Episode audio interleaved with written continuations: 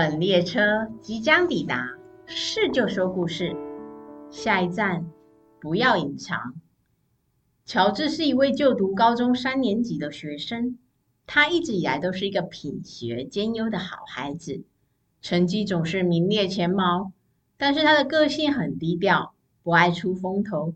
虽然老师知道乔治的人品好又乖巧，但是班上耀眼的总是那几个喜欢出风头的孩子。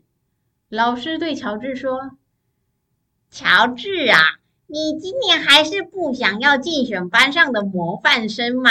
你早就是大家的模范了，不选很可惜，都被其他人抢走了。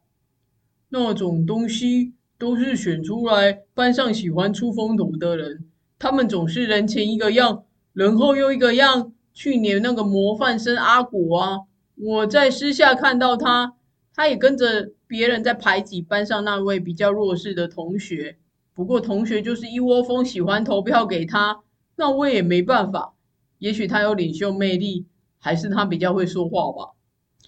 其实我很希望你出来竞选呢。既然你知道选出来的人都是如此的不正派，那你更应该站出来啊！从学校到社会都这么的乱，让人看了也蛮心寒的。我更希望你能选学生会的会长，为弱势发发声音。我比较觉得哦，即使我出来选，这场选举还不是都会充满抹黑，在网络上网军霸凌。虽然我不太在意啦，不过说真的，要赢得这场选战也很难呢。哎，啊，你们的信仰不是常常都说要祷告看看吗？那你再祷告看看，最后决定如何再跟我说嘛。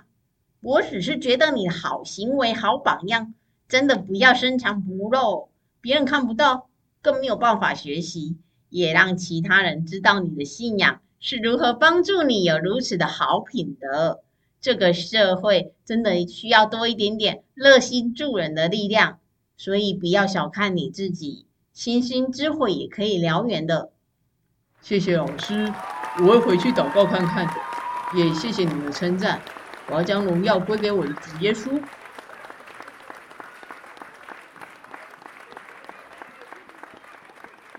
本故事选自马太福音五章十四到十六节。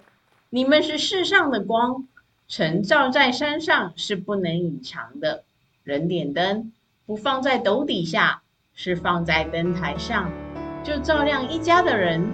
你们的光也当这样照在人前。叫他们看见你们的好行为，便将荣耀归给你们在天上的父。